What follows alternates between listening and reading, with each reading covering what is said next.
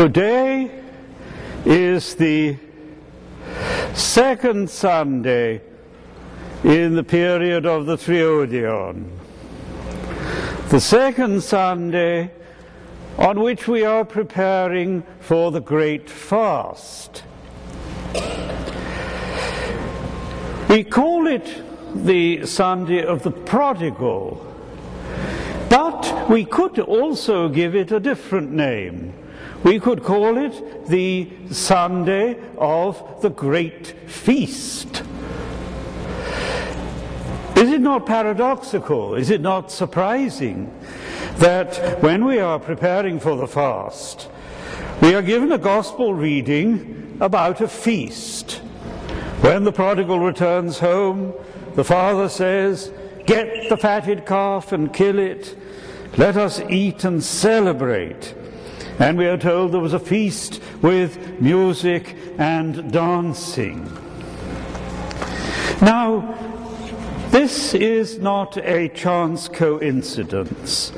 As we are preparing for the 40 days of the great fast, the church sets before us the story of a feast to make us understand that the period of the fast is not just a time of gloom and sadness, that the fast is also a time of joy, of new hope, of freedom. In fact, today's gospel, the gospel of the prodigal son or the great feast is exactly a gospel that speaks to us of the love of God, of his patience, of his forgiveness, of his joy when we return home. Now, often when we are thinking of the story of the prodigal, we think primarily of the prodigal himself.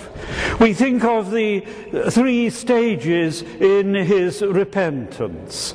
First, he comes to himself.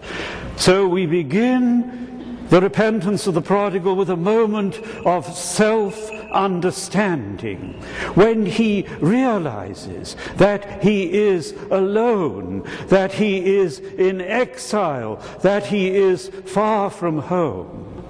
And he feels a great despair and loneliness. But that is not the fullness of repentance. Repentance is not just to see what is wrong, it is to see how, by God's grace, it might perhaps be set right. And so the prodigal comes to a second stage in his repentance when he comes to new hope. He says to himself, I could go home. I do not have to remain here alone in exile. I could return home again. And that is the second stage in repentance to come to new hope to recognize that there is a possibility of making a fresh beginning. But that is not enough, just to have a feeling of hope. One must take a further stage forward. After feeling new hope, the prodigal proceeds to action. He gets up and goes home. So there we see the meaning of repentance set before us as if in an icon. First, self understanding, the realization what is wrong. Second, new hope, the realization that things can be changed. And then, thirdly, action. But I would like us this morning to think not so much about the prodigal and his return, but let us think about another figure in the parable, and that is the loving father. Notice in the parable how there is a double going out on the part of the Father.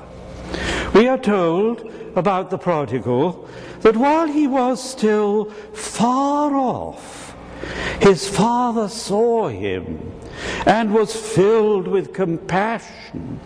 And he ran and put his arms round him and kissed him.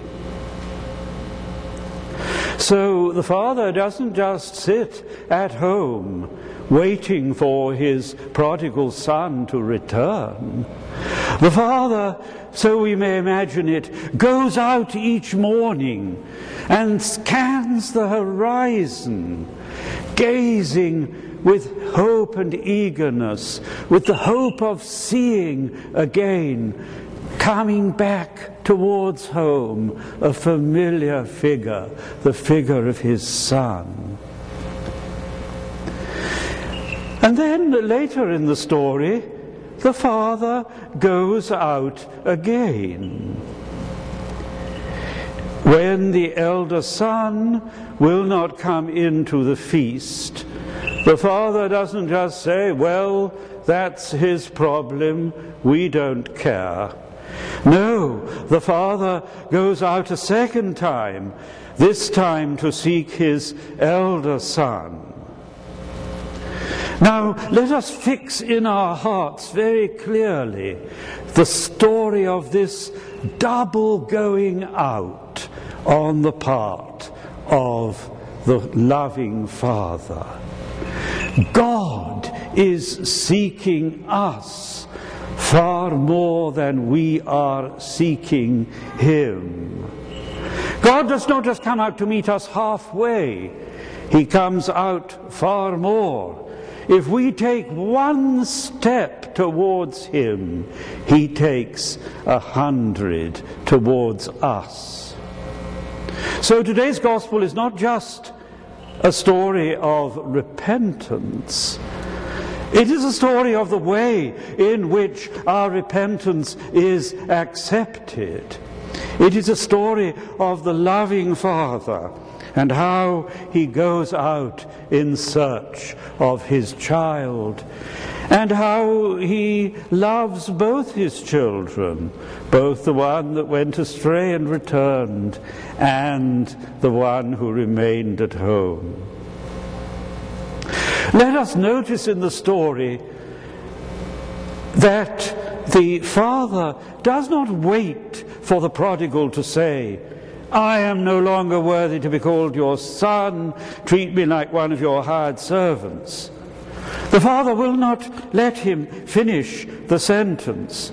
Immediately, unhesitatingly, he restores the exile to his sonship.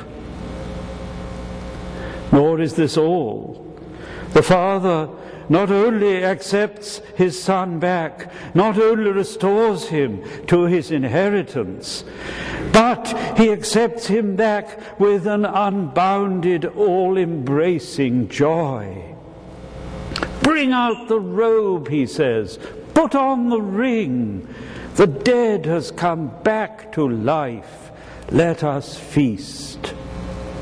So, what we see vividly in today's gospel is not just the repentance of the prodigal, but the love of the Father, love without limits. Now, the question before each one of us as we begin Lent is not just what does God mean to me?